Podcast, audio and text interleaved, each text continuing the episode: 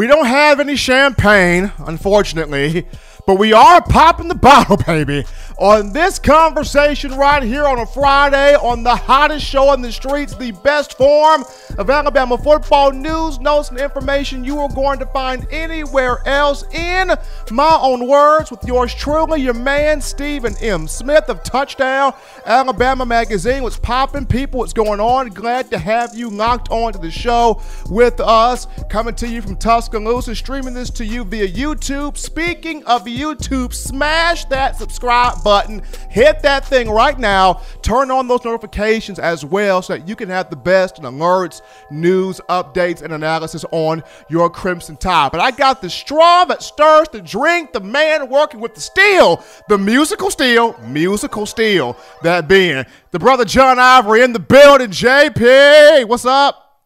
Man, what's happening, man? Hey, these topics tonight, I'm ready, man. I'm ready. This show gonna be live, man. Y'all like to chat up, man. Share, share the show, and let's get it popping. John Ivory ready to get it doing, to do what it do. I'm ready to get it doing as well. And we want you, the Crimson Tide fans, to be a part of the action. You do this by calling 205 448 1358. The number again, 205 448 1358. And one more time, 205 448 1358 to let your voice be heard here on the show. As John mentioned, Got a lot to get to on this evening, and we start things off with some updates. Ladies and gentlemen, it is happening. The SEC and Alabama Athletic Director Greg Byrne have come to the agreement on June 8th. Alabama football players Nick Saban and the rest of the SEC will return to their respective campuses on June 8th to start in person voluntary workouts, voluntary activities. This is big. So, Coach Saban has been ready to get back to work for a minute now. He, Athletic Director Greg Byrne, and the rest of the Alabama football staff will be back to work on June 8th in person voluntary workouts, voluntary activities. The only thing that I want to know with this endeavor is how will the university go about helping the freshman athletes? Because the upperclassmen, the older guys, they're used to the campus, they're used to Tuscaloosa, they're used to the housing administration office, they're used to the cafeteria, the cafeteria and the dining halls. But the freshmen, this is their first time being exposed to these things. So will the university be able to open up some of the housing administration offices and open up some of the uh, some of the dining halls to limited capacity so that these freshmen can be able to adjust, get around the campus, get around the dorm life, get around the dining hall. So that'll be something. Will the place be accessible to to freshmen? But right now, big news, June 8th. Crimson Tide returns to work. Also, Alabama had a funny, interesting PSA commercial this week featuring Nick Saban, Alabama head athletic trainer Jeff Allen, and one Big Al. Check out how funny this commercial was. Hey, Big Al, you need to be staying six feet away from me. And haven't I told you you have to wear a mask when you're in this building? I mean, come on, Big Al. We're supposed to be practicing social distancing, which means we have to be six feet away from each other. Don't worry, Big Al. We've all been there before, buddy. Let's go get you a mask. All of us want to make sure we play football this fall. And to make that happen, we must be sure we stay at home if we have symptoms, wash your hands often, follow all social distancing guidelines, and please wear a mask anytime you're around other people.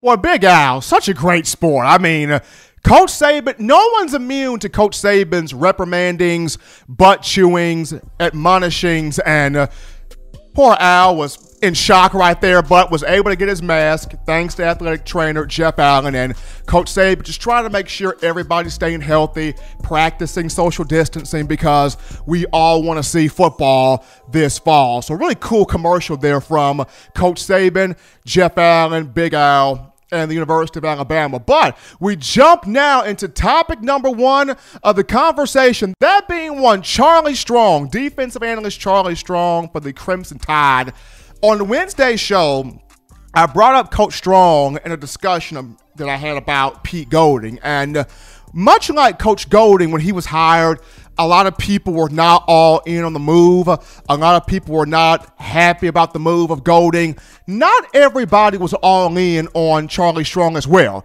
Now, you had some Alabama fans that were fist bumping, chest bumping, excited, getting with glee, turned up for the opportunity to have Coach Strong on campus, Coach Strong at the capstone because they know his motif in uh, strategizing, scheming, putting defenses together, and making defenses feared in college football. But not everybody was behind the move of Charlie Strong. You had a lot of people going, why did Nick Saban make this hire? This was terrible. Bad move.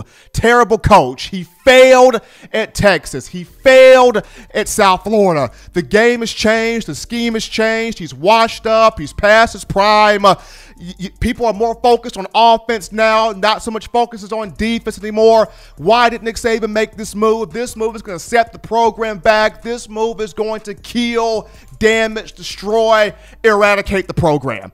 That's what you had some folks talking. Now, to me, I'm going to say it like this. Yes, his time at Texas was not great, but let's be honest here. The Texas boosters, the powers that be at the University of Texas, were never sold on Charlie Strong. They never bought all into his teachings. They never bought into his tactics. They never bought into what he was trying to do. And when you have the people within the program not bought in, it is going to be hard for you to get anything done. Imagine if Nick Saban did not have everybody bought in at Alabama to him. That would have been very hard on Nick Saban to win. Imagine if if uh you know Dabo Swinney did not have everybody bought into Clemson, it would be hard on him. Any major college football coach in a premier headline marquee Division One program that does not have the help backing them, it would be hard on any of those guys to win and to excel and exceed at the highest level. So Texas was never all the way bought in on Charlie Strong. And then for South Florida, sometimes you just go to a place that's not the right fit. You could be the right coach. You could have the right scheme. You could have the right ideas, but the place that you go to just is not the right fit. In South Florida, unfortunately, not the right fit for Coach Strong. But, you know, Charlie Strong had an idea to where it was I can either go to Florida and be a defensive analyst for a team that has not won a national championship since I left after the 2008 season, or I can go to Alabama under Nick Saban to where this is a program that is always in the conversation for a national title. Even this past year where the tie went 10 and 2 and did not get into the playoff, you had a lot of people in the college football playoff committee going, "You know what?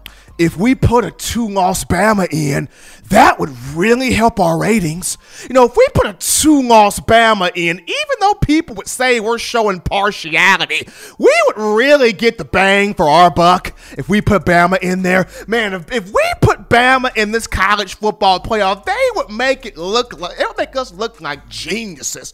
I mean, Nick Saban has never failed us before when we put him in this situation, but I mean, even though it happened, Alabama more times than not in the conversation for the, the college football playoff. And uh, when you look at the, the most interesting thing about Alabama is this right here. Alabama in Alabama is the equivalent of uh, the NFL, and by the NFL, I'm referring to the Arizona Cardinals. When you look at reviving the careers, reviving the um, reviving the playing statuses of, of different athletes. For the Cardinals, just put it out there, when players get old or past their prime or in the part of their careers where people say you're done for, retire, we're to take you out in the pasture like old Yeller and just shoot you those players go to the Arizona Cardinals. It's just something about that desert air and those cactuses that revive those players. I mean, Carson Palmer, they said Carson Palmer was done. Over. He goes to Arizona and has a second life out there. People thought Kurt Warner was done. Over. He goes to the Cardinals and leads that team to a Super Bowl appearance. I mean, it, this has happened for older defensive backs, even down to one Kenyon Drake, of whom the Miami Dolphins drafted in the third round of a 2016 venue. The Dolphins didn't know how to use him. They let him go. He goes to the Cardinals. Miami's thinking, oh, he ain't going to do nothing. Oh, he's trash. Kenyon Drake goes to Arizona and completely turns up. And people are like, man, if Drizzy Drake would have got to zone a bit faster, how much better he really, really could have been. So, in that same light, you look at Alabama. It's the coaches that people tell Nick Saban, don't get him, don't get him, don't get him. No, no, no, no, no, bad, bad, bad, bad, Nick Saban. Don't do that. You're ruining your career. Those are the exact coaches that Nick says, bring them to me. Bring them over here. I can, I can change that tire. I can put that oil filter back. I can put that sleek shine back on that car. Bring them to me. And Nick Saban has done it with the best of them. As you see the slide here, Lane Kiffin was the first one.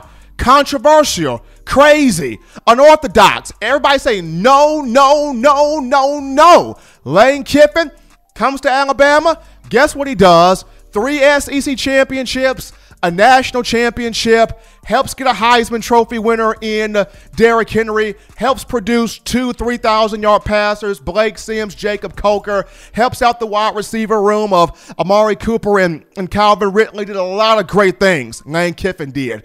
Michael Locksley, People said, no, no, no, no, no. He's got off field issues that happened to him at Maryland. Alabama brings him in. 2016, he was an analyst. 2017, he really helped the wide receivers, helped uh, Calvin Ridley get drafted. He put Robert Foster and Cam Sims on NFL rosters. He helped the freshmen Jerry Jeudy, Henry Ruggs III, and DeVonta Smith adjust as freshmen.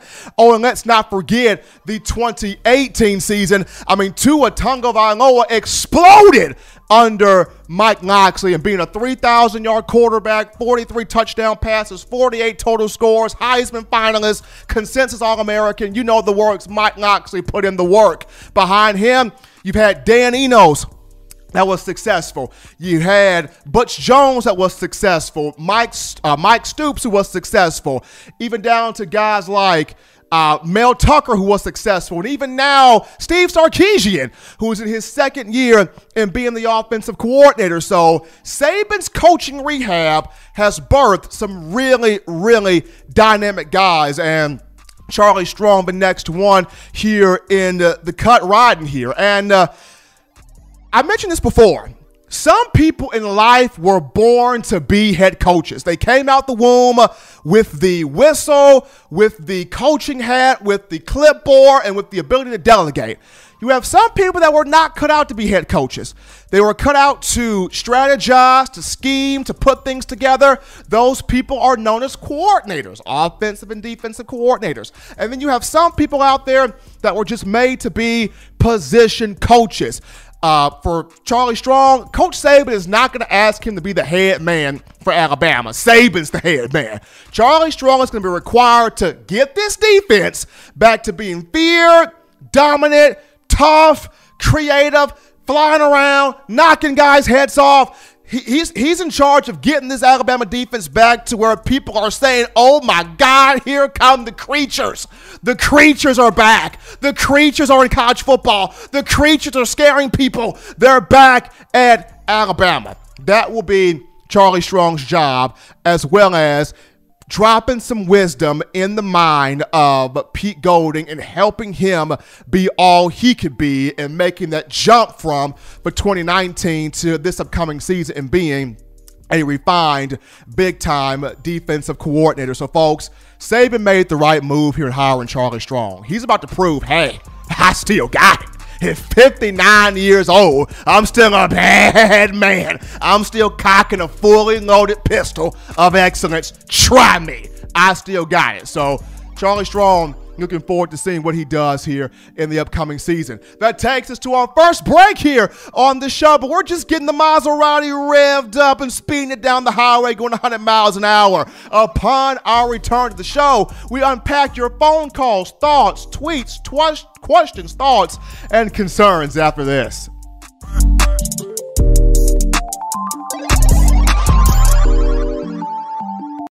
Every sports fan deserves the proper representation. Whitwell Sports introduces to you the title towel. Wave that title towel in the air like you just don't care in support of Nick Saban and the Alabama Crimson Tide. Only $9.99 and it lasts a lifetime. Head on over to whitwillsports.com and get your title towel today. Touchdown Alabama Magazine is Alabama football's premier publication. A subscription to Touchdown Alabama Magazine is the perfect gift for any Alabama fan. For exclusive news and information, recruiting updates, a free annual print magazine, and more, go to touchdownalabama.com and click join. Only $5.95 per month or pay $49.95 for a full year subscription. That's a saving of almost $22. Make sure to subscribe before it's too late and get our new freshly printed end of the year magazine issue. Go to touchdownalabama.com today and roll tide. Baby, it's Friday. I'm gonna stick to my day job, folks. It is Friday as we have returned from the break on the hottest show on the streets, in my own words, with yours truly, Stephen M. Smith of Touchdown Alabama Magazine, Bama Nation. This is your time, your moment. You know what to do. Pick up the phone, baby. 205 448 1358. 205 448 1358 to let your voice be heard on the show. 205 448 1358. Phone lines are open. Also, hit that subscribe button right now. Turn on those notifications so that you can have the best analysis on your Crimson Tide. But we go to my man. We go to my brother right here. Waylon already in the queue and charged up on a Friday. Waylon, what's going on, brother? It's TDA. It's Friday going into a Memorial Day weekend. What more do I need to say? What's happening at TDA, Stephen? Doing well, man. You brought up Memorial Day, and you're absolutely right, Waylon. Paying those paying that homage to the brave men and women that have fought for this great country, that have put down their lives to make sure our rights, our freedoms, our safety is assured. So, a, a big salute to our, our brave men and women, our brave fighters. Exactly, exactly. I was uh, looking at the questionnaire. The uh, the best team that should have won the uh, championship. What year should it have been? Of course, we all say 15, but you got to look back at the 2010 team when we lost three games that year. All the talent we had on that team. Mm, we lost. Yes. We we lost composure that year. We had too many, too many that wanted to shine instead of letting everybody play as one team. I think. Then we went to Florida and dismantled Michigan State. They looked like Notre Dame when we hit them. They didn't even know what happened, Stephen. I don't think they were even on the field that day, Wayne. I, I don't think I don't think Michigan State showed up. Michigan State did not show up. Alabama, when Alabama stepped on the field that day, that's when the beatdown started. I mean, Michigan State did not know what happened. They didn't know what to do, and that showed me probably the the 10 team was the most talented team. Should have been 9, 10, 11, 12. Should have been four championships right there. Should have been four, and and, and, I, and I'll go as far as to say this, Waylon. If not for a kick six against Auburn in 2013, uh, uh, a situation in 2014 where Lane Kiffin should have ran the football more with Derrick Henry against Ohio State, and the 2017 title game off the 16 season against Clemson, Nick Saban should have eight rings, including a pair of three-peats in two different eras, the BCS and the CFP era. Easily. Should have had eight. Easily. easily. And, uh, exactly. You're exactly right. You know, uh, he should have had them. But, well, you know, we got to Wednesday's show there, and that LSU caller called in, so that got under my collar a little bit. So, I mean, I you know, uh, I wait, I had to get him. Like I, I, I was wearing on my clean church shirt, but I had to go hood one time. Had to get him. Uh, yeah, when you got to go hood, you got to go hood. May have to get Willie to come by and catch that guy and do a drive in or drive by. But uh, uh, you know, uh, you know, they. How long has it been since they have they have beat us in Death Valley? Has it been about nine years? Am I about right? Eight or nine years? It's been nine years. Oh my goodness, that's all that needs to be said right there. Nine years. Nine years have passed. So that's what we wrote our little poem about today. We're gonna get out of here hoping some more people get in the queue and call. So we hope everybody has a good Memorial Day weekend and we're gonna do our LSU poem and we're gonna start it right now. Roses are red, violets are blues. LSU's national title shall pass, as all things do. The corn dogs are bored and restless. They scream, yell, and squawk. They are just plain mean. When we beat them in Death Valley this year, they'll bite our bleeping heads off. The LSU fans cried when number four TJ caught the winning screen pass in 2012 in Death Valley that broke their pride. Lord, please find LSU a vaccination in the form of a pill or shot because LSU and Auburn were once so sweet and cozy. Now they call our podcast Fighting Like Trump and Pelosi. All right, I'll get out of here, Stephen. Y'all have a great Memorial Day weekend, and we'll catch you Monday if you're here. Y'all be safe. Bye bye. Be good there, Waylon. John Ivory, write that poem by Waylon right now. And that's like a, uh, a 50 out of, uh, out of 10. 50 out of 10? 50 out of 10. 50 out of 10 that we appreciate Waylon for the call. And you can get in on this too, people. 205 448 1358. Call lines, phone lines open. 205 448 1358. But I'm going to call in too. Let your voice be heard here on the show. But interesting topic here, people. David Ballou and Dr. Matt Rhea, the sports performance team that Alabama has hired from Indiana these two are not messing around. And uh, I got a chance to talk to a good friend of mine, a very close source of mine. This this guy this guy doesn't miss at all. And uh, guy told me that you know one of his friends who owns a gym uh, in Mobile, he was working out the other day, and uh, a young man came into his gym. The young man was Demouy Kennedy five star, you know, linebacker, four or five, uh, four, linebacker for Alabama who came into this 2020 signing class. So Kennedy was working out with my buddy's uh, good friend down there in Mobile, and uh, he was doing the workouts that Coach Ballou sent him. And uh, Kennedy said out of his own mouth, Dave Ballou and Matt Rhea are the real deal. Like, this is unique. This is different. Like, they know what they're talking about. And According to my friend here, Scott Cochran had the cookie cutter approach.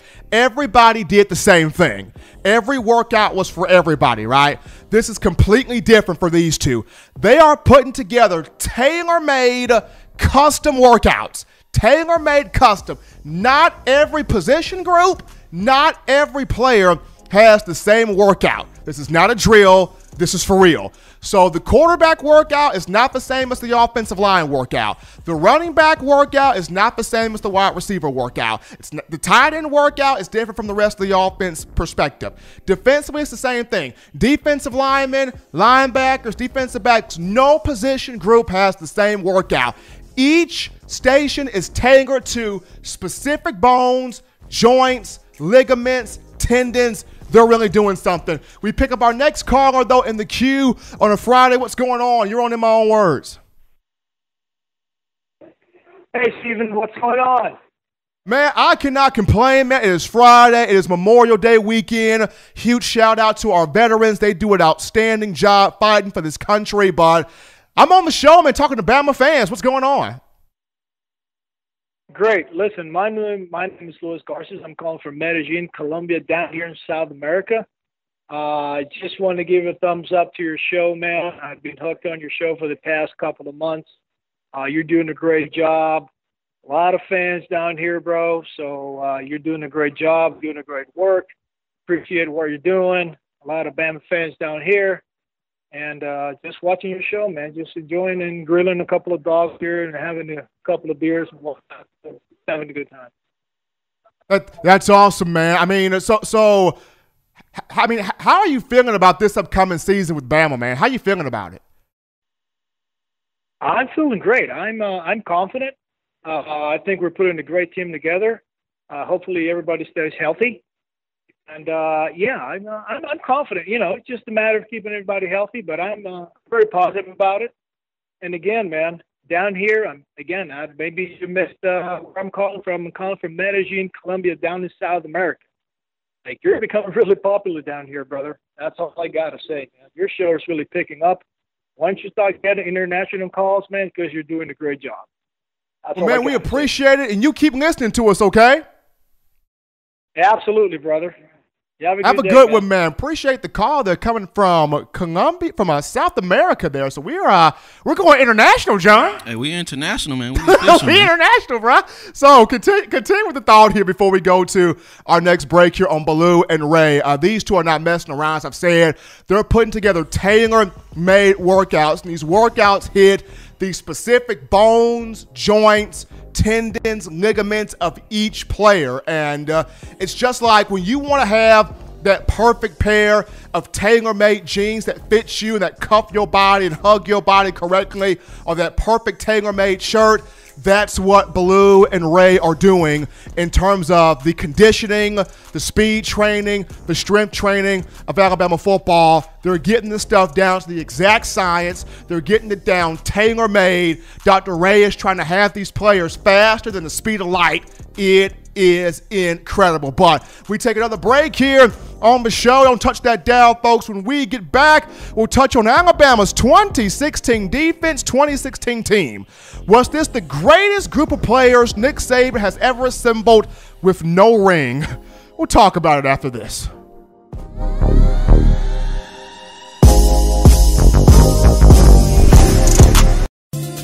Want delicious home-style cooking, sushi, and hibachi, check out Otoro Hibachi in the University Mall in Tuscaloosa, Alabama. At home and you can't get away from the TV because the Crimson Tide is about to score? Don't worry, delivery is also available through Waitr and Crimson to Go. That's Otoro Hibachi in the University Mall in Tuscaloosa, Alabama. And make sure you let them know the good folks at Touchdown Alabama sent you.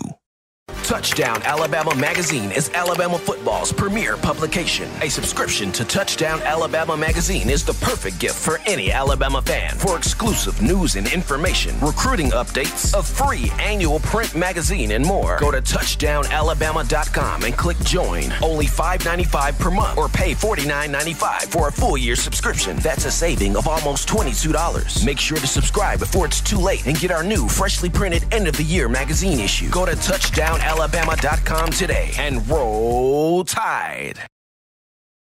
We are back popping with the conversation, folks, on the best form of Crimson Tide football content. Content. In my own words, with yours truly, Stephen Smith of Touchdown Alabama Magazine. Once again, the number, folks, is the call lines open 205 448 1358. 205 448 1358. But now, the conversation we've all been waiting for. Alabama's 2018 def- 2016, excuse me, defense, Alabama's 2016 football team. Was this the greatest team Nick Saban has ever assembled with no national championship? And uh, th- th- this one right here, I partially blame myself because um, I should have been, I was supposed to have been at the 2017 national championship game off the 16 season. I ended up having car issues, could not make it down there for TDA, and I, I was watching the game at a friend's house. We all saw the highs and the lows of, of what happened, but it is what it is. Still, though, partially blame myself just just due to Alabama's had some great teams of the Nick Saban era. It's had some great national championship teams. 2009 was a great team. 2011 was a great team. 2012 was solid. 2015 was dynamic. 2017 was even good. But that 2016 team, it just hit different. It was a unique bunch. It was an incredible cast of characters. It is rare when you have a team, especially a defense, when everybody knows their role and everybody executed their role to perfection. Everybody on that defense knew their role, and everybody on that defense executed that role to perfection. I mean, if you're seeing the slide here that we're about to show on screen, I mean, I mean, my goodness, of, of these players that are coming up, my goodness, the creatures Alabama had when you talk Jonathan Allen, Reuben Foster, Tim Williams, Ryan Anderson, Dalvin Tomlinson, Da'Ron Payne, Minkah Fitzpatrick. Dear God, the creatures Alabama had on that football team. Phew. I mean, all that was missing was Eddie Jackson and Shaun Dion Hamilton. And, and I'll get into that in a minute as my reasons as to why this team should have won a ring and did not win one. But the creatures on that team, unbelievable. And I, I went to every game except one. I was on the road for every game except one. And uh, that 2016 team, that was like going on tour with the Jackson 5, for real. That 2016 team was the equivalent of watching Bon Jovi, U2, Nirvana, Pearl Jam, ACDC in their prime. That 2016 team, and it was opposition couldn't stop them. The ops could not stop that team. That defense was so good. Uh, the defense was scoring just as much as the offense was scoring. In at least nine games, in nine of 15 games, the defense registered touchdowns. In nine of 15. I, I, I just personally remember the USC game, Marlon Humphrey pick six. The Western the Western Kentucky game, Eddie Jackson pick six. The Ole Miss game, you had Da'Ron Payne recovering a fumble for a touchdown.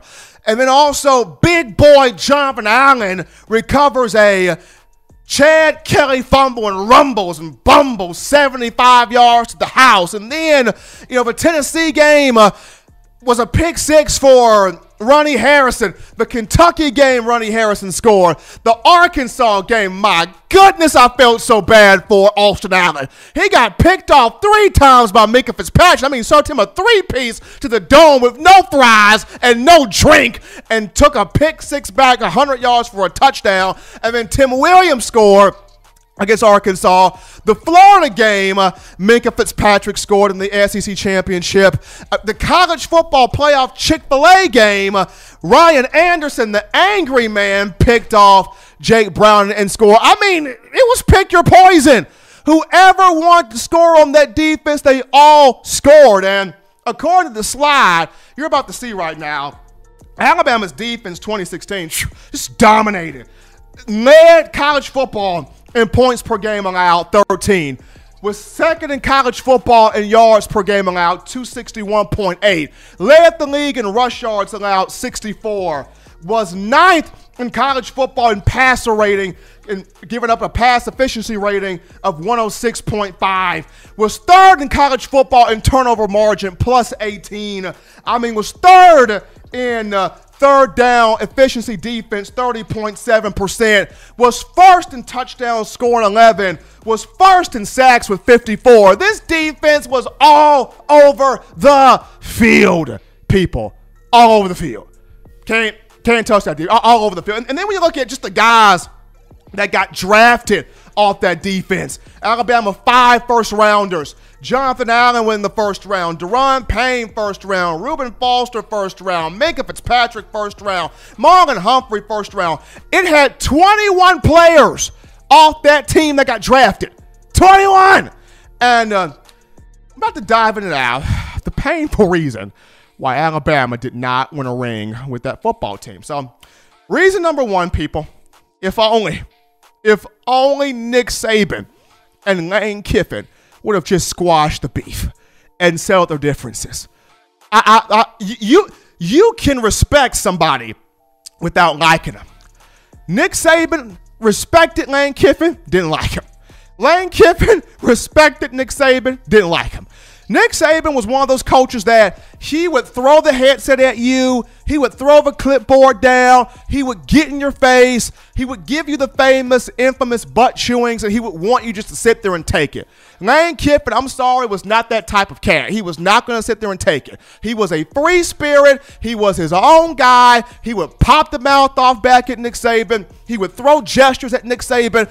And I guess that's the, the reason why fans loved Kiffin was Kiffin wasn't taking no mess. But if these two would have set aside their differences for the betterment of the team, the betterment of the defense, and most importantly, the betterment of Jalen Hurts, that team would have won a championship because I don't care how many people say, well, Steve Sarkisian was in was, was a part of that program. Well, Steve Sarkisian was breaking down film. Or Steve Sarkisian was putting strategies together. Sarkisian knew what to do. Sarkisian was a premature baby in that moment, y'all.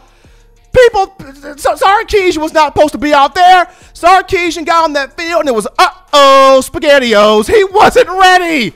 Sark wasn't ready. He was still mentally getting over the pain, the physical, mental, emotional pain that he went through being fired at Wisconsin, being fired from Washington, being fired from USC because of alcohol and drugs. When he got to Alabama in what 2016, it was Sark's first time actually breathing a sigh of fresh air and trying to get back into just enjoying football. He wasn't ready for that moment. You saw it when Bo Scarborough went down. Sark became a deer in headlights. Brother wasn't ready, man. And for Kiffin, if this was Kiffin in that situation, he would have had a backup plan. He would have had a plan B. He would have had a solution. But it is what it is. They couldn't get over the beef. Uh, second reason as to why, you know, Alabama did not get that ring in 2016, if Bo Scarborough did not get hurt. Bo was killing Clemson. All Alabama was running that first half was stretch play to the right, stretch play to the left, dive play up the middle. Bo was getting chunk yards. I mean, man, but and, and, and Bo Bo didn't have no st- Bo didn't have no hurdle. He didn't have no jump cut. He didn't have no spin move. He had one speed, just run through every freaking body, just plow through every freaking body. That was Bo. And he did that. And Alabama jumped out to a 14 nothing lead, and fans are going, oh man, this is this is gonna be light work. Oh man, Bo came to play. Oh man, this ain't gonna be nothing. We gonna run through Clemson. That's what Bama fans were thinking about. We gonna run through Clemson. And then Bo gets hurt, and all the air goes out of the sail. I mean, for me, I'm wondering why was not why was Damien Harris not used? I mean, he was only just a 1,000 yard back. Why was Josh Jacobs not used? I mean, all he did that freshman year was pick up 567 yards rushing on 85 carries and won five darn touchdowns. Why was Josh Jacobs not used? I don't know. Why did Alabama not get the ball more to OJ Howard? I mean, he only burned the Clemson Tigers in the in the first national championship sh- showdown. Why was Alabama not throwing the ball more to ArDarius Stewart? Why was Alabama not utilizing Gehrig Dieter more? I mean, come on. I don't know what the issue was. I don't know what the problem was. I mean, that day I was just drinking some cream soda with my boy L Boogie. I was probably needing to drink some Heineken because that right there, man, man. So, Bo Scarborough, if he didn't get hurt, would have been a different story. Last but not least, if Bama would have had Shaun Dion Hamilton and Eddie Jackson. Shaun Dion Hamilton and Eddie Jackson. Shaun Dion got hurt, hurt his knee against Florida in the SEC title game that year. Eddie Jackson grew some leg injury against Texas A&M during the regular season. If we would have had both of those guys, yet, if we would have had just one of them, if Bama would have had just one of them, Bama would have beaten Clemson. If Bama would have had just one of them, because if Bama would have had Eddie Jackson, it would have put Minkah Fitzpatrick on Hunter Renfrow. That would have been a much better matchup. No offense to Tony Brown. No offense to TB. No offense to the intimidating silverback gorilla. But his role was the intimidation factor. He took off his shirt and he would walk through opposing teams' uh, practices, warm ups, trying to intimidate folks. That was Tony Brown. He was not the pure coverage defensive back taking on a crafty route runner in Hunter Renfrow. If Bama would have had Shaun Dion, Eddie Jackson, or at least one of the two, it would have been a completely different outcome. But that team was incredible, y'all. That, that team was unbelievably incredible. And I got a chance to watch every single game. I was at every single game except one. Every game except one. But it was it, it, it was awesome.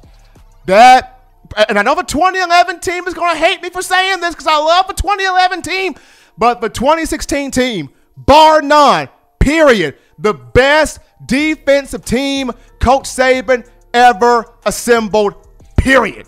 And probably one of the best defenses in Alabama football history. But we take another break here. on In My Own Words. Don't touch that dial, folks. When we get back, as I catch my breath, we will dive back into more of your phone calls, tweets, text messages, thoughts, questions, and concerns after this.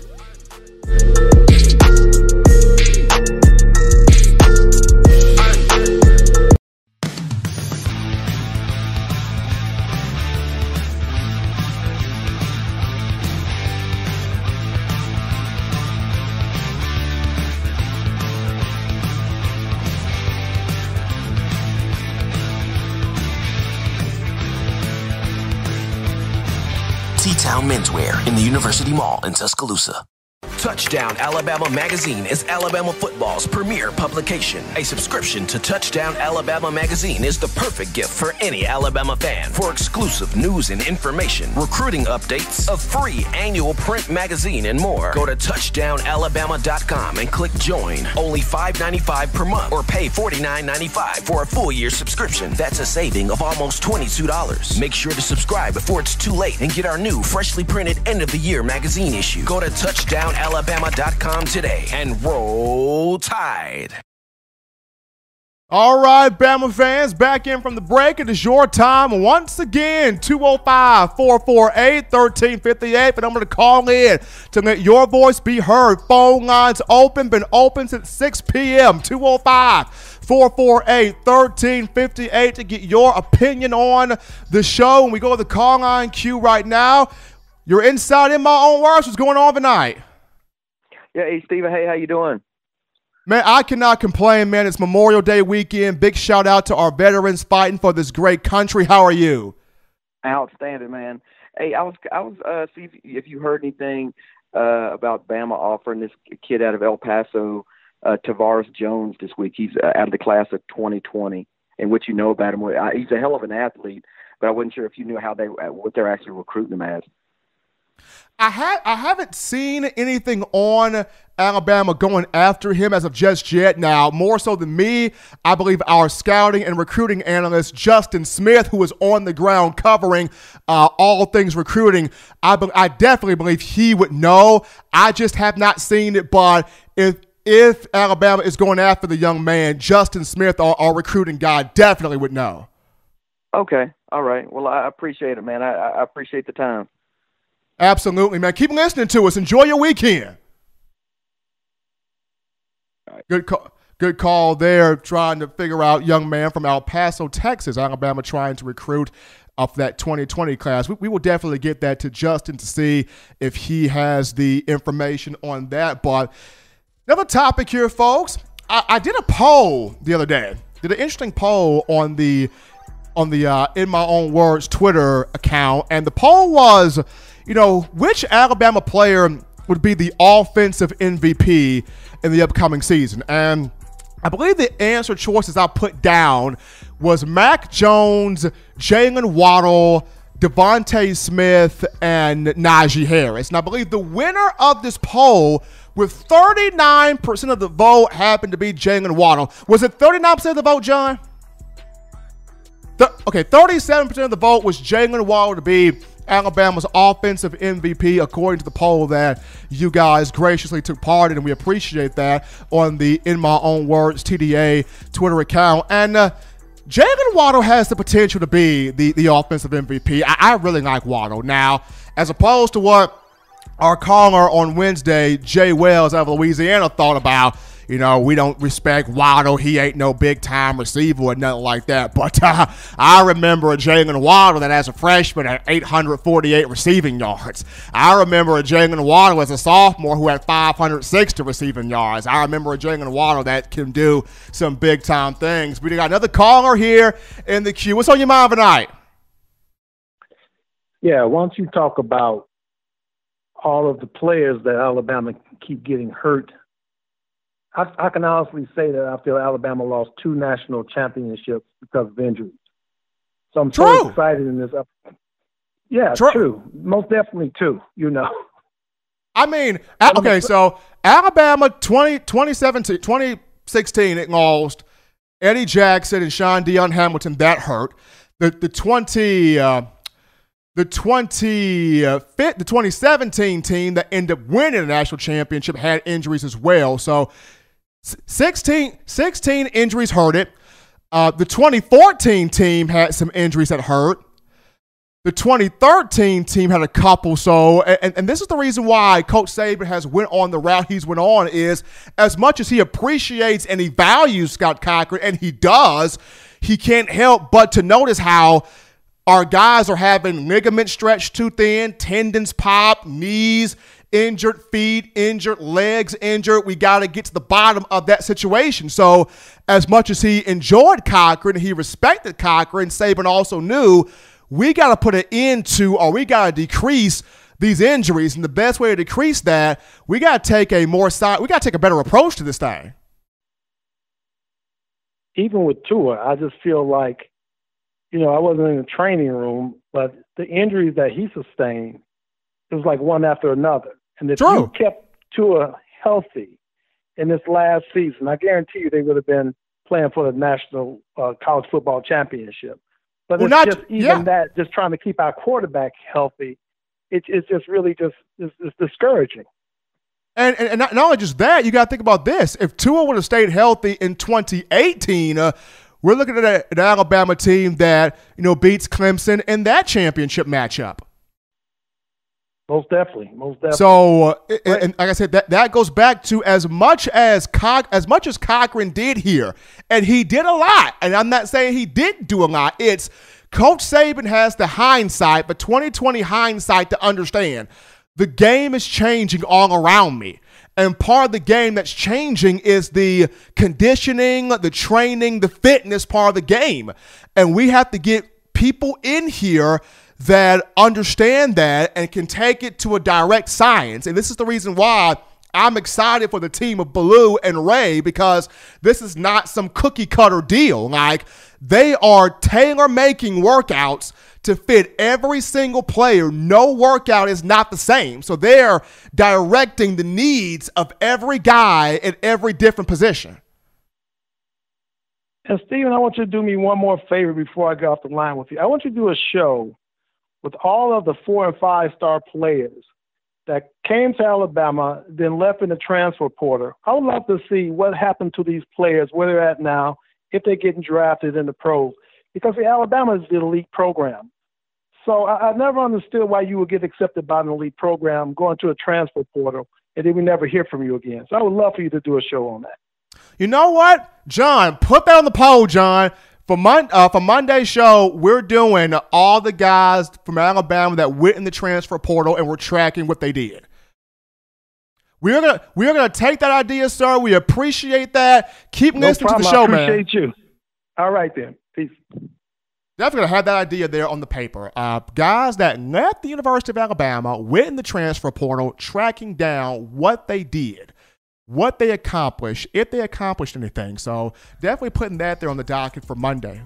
But continuing the topic here of the poll idea, yeah, I remember a Jaylen Waddle that had 848 receiving yards as a freshman and was the uh, SEC Freshman of the Year. I remember a Jaylen Waddle that in 20, in last year had 560 receiving yards, big time production. So, coach, so uh, Mac Jones is already building the chemistry or already has the chemistry with him, and this is somebody that can. Uh, be or that is electrifying in returning kicks. Should have a whole lot more kick return touchdowns than what he has right now. But unfortunately, those blocking the backs, Alabama gotta get better than gotta get better with that. Should have a whole lot more punt return touchdowns, but those blocking the backs again, gotta get better with that. But appreciate you guys for checking out that poll of offensive MVP for Alabama this season. We also have a poll on the touchdown on the uh, at on the uh, at in my own words Twitter side the defensive MVP. So go ahead and get your vote on on the defensive MVP in terms of the Crimson Tide. But we take another break here on the show. When we get back, we dive into one Shane Lee. How effective can he be in the upcoming season at linebacker? We'll touch it down after this.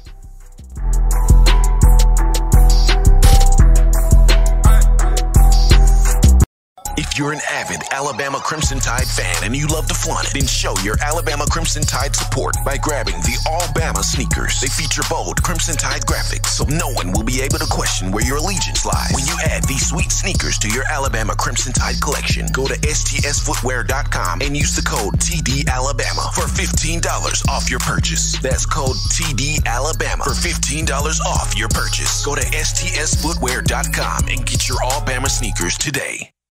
Touchdown Alabama Magazine is Alabama football's premier publication. A subscription to Touchdown Alabama Magazine is the perfect gift for any Alabama fan. For exclusive news and information, recruiting updates, a free annual print magazine, and more, go to touchdownalabama.com and click join. Only $5.95 per month or pay $49.95 for a full year subscription. That's a saving of almost $22. Make sure to subscribe before it's too late and get our new freshly printed end of the year magazine issue. Go to touchdownalabama.com today and roll tide. All right, folks, in my own words, with yours truly, Stephen Smith of Touchdown Alabama Magazine, hottest show on the streets back in here from the break. And we get into one Shane Lee, the sophomore linebacker for the Crimson Tide out of the Maryland area. This past season, he had a good year, the, the four star, 86 tackles on the season, second on the team behind Xavier McKinney. He was first among SEC freshman defenders, six and a half tackles for loss, four and a half sacks, three quarterback hurries, two forced fumbles, and one interception lead through those 13 games in 2019. This was somebody that was uh, named a freshman All American according to Football Writers Association of America and ESPN. He was also named to the freshman the all the, the freshman All SEC team, excuse me, by the league's coaches. So if you look at things just from uh, the statistical realm, uh, Shane Lee had a great year he had a big year. He filled out the stat sheet. He did what he was supposed to do. And mentally, he has what it takes to be an all SEC, a first team all SEC caliber player. Coach Saban refers to him as a very conscientious guy. He wants to do the right thing, he's all about doing the right thing. And that's what you want. But the issue for Lee this past season, and uh, the reason why some people sort of trying to write him off at that linebacker spot is not having the speed that he needs to have. And the young man at six feet, 246 pounds, he, uh, he he's cut up. He, has got, I mean, he's swole now, big dude, but he carried some. Uh, he carried some unnecessary weight into last year, and uh, a lot of that weight led to him not being as fast as he needed to be, especially when you're taking on athletic quarterbacks like John Rhys Plumlee of Ole Miss, Bo Nix of Auburn, you know, players like Kellen Mond of Texas A&M. When you're taking on athletic – mobile quarterbacks, guys that can get around the end, that can attack the perimeter, that can juke you out your shoes, that, that can put on the afterburners, and you don't have the speed to take away their angle, to cut them off, to run them out of bounds, to limit their type of rushing production. Not a good thing there. And, and also, when you don't have the speed to avoid uh, oncoming offensive linemen that try to block you or shield you out of the play, that's not, you know, what you want to have happen there. So for Lee, he is in the works of trying to get his weight down, trying to drop some weight to get his footwork there, get his speed there, get his burst there. Now, as you're watching this video here on screen, he's been working out during this time of quarantine, whether it's working out with friends, uh, working out in the pool, doing some running, doing some weightlifting. He's trying to cut down on all that added weight, cut down that body fat, keep the muscle, keep the muscle, but cut down the body fat. And the reason why I bring this up is for you got you have some Bama linebackers in the Nick Saban era that were able to have that weight fully proportioned at middle linebacker. When you look at guys like C.J. Mosley, Rashaan Evans, Reuben Foster, Mack Wilson, and Dylan Moses, these are the guys I'm referring to. For a lot of the taller guys, C.J. Mosley, who was 6'2", Rashaan Evans, who was 6'3", Mack Wilson, who was 6'2", Dylan Moses, 6'3", they were able to better proportion that weight, right? C.J. Mosley, 232 pounds was able to fly around sideline to sideline, lateral quickness, stop the angle, get to the perimeter, make plays, eat up the field, tear the field up because he had that quickness. He had that initial burst. He had, you know, the weight that, you know, he was able to cut on a dime, pivot on a dime, stop on a dime, read, react, dissect, get to the play. He was able to do that. The same thing with Rashaan Evans at 234 pounds. The same thing with Mack Wilson at 239 pounds and Dylan Moses is at 235, able to have that properly distributed weight throughout the body. Now, for Reuben Foster, Reuben played at the same height as Shane Lee at six feet. The difference, Reuben was flying around the field, taking people's heads off, decapitating folks, shutting folks down at 228 pounds. So if Lee can drop about 10 to 15 pounds. If he can get down to between 230 to or to between 230 to 235 with his height at six feet, don't write this young man off. If he can get between 230 and 235, don't write this young man off because, like I said, he's got the intellect. He's got the mindset. He knows where to go. He knows how to attack the play. He knows how to get to the play mentally. But it's now his body and his feet going at the same process as his mind.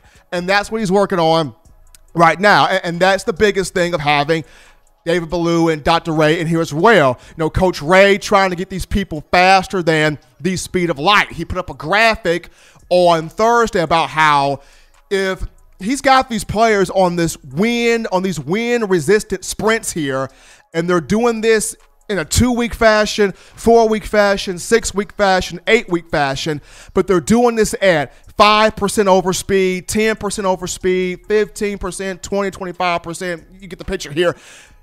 Dr. Rhea wants these players to have that feeling of when they build up that speed at the highest capacity, when you start running, when you start flying, he wants you to feel it.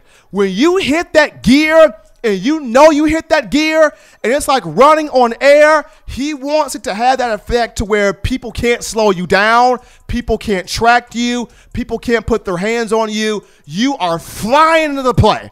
You are flying down the field. You are flying to, to make that contact. Now, of course, you want to have that balance to where when you're flying in, you know what you're hitting. You're keeping your head on the swivel on a swivel. You're keeping your eyes up because you definitely want to know what you are hitting.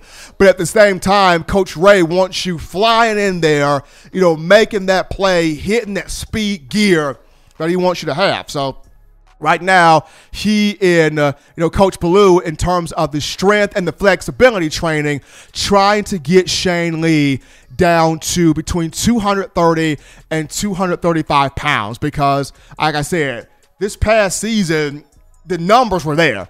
He, he, he had the numbers, he had the statistics, he had the productivity, and, this was one of uh, the nation's top inside linebacker prospects when he came to the Crimson Tide in the 2019 class. So the potential for Lee is there to be effective an inside linebacker, at middle linebacker. The mind is there. He's just got to get the body fat down, keep the muscle, and then enhance his legs, enhance his feet, enhance that speed.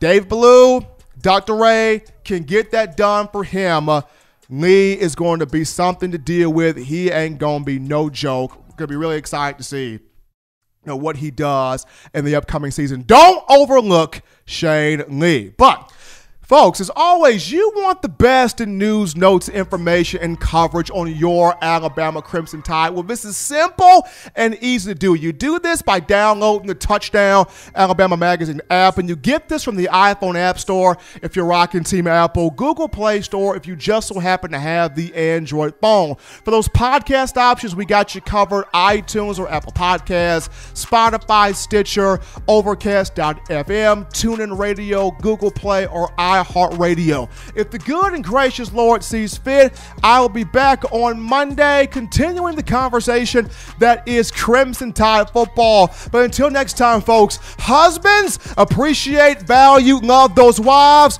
Wives, value those husbands. Children, continue to find those ways legitimately now to not be bored. Get you those three hearty meals a day, those three great laughs a day. Protect yourself, protect the loved ones around you. Be good to those veterans. Until next time, folks, spending my own words.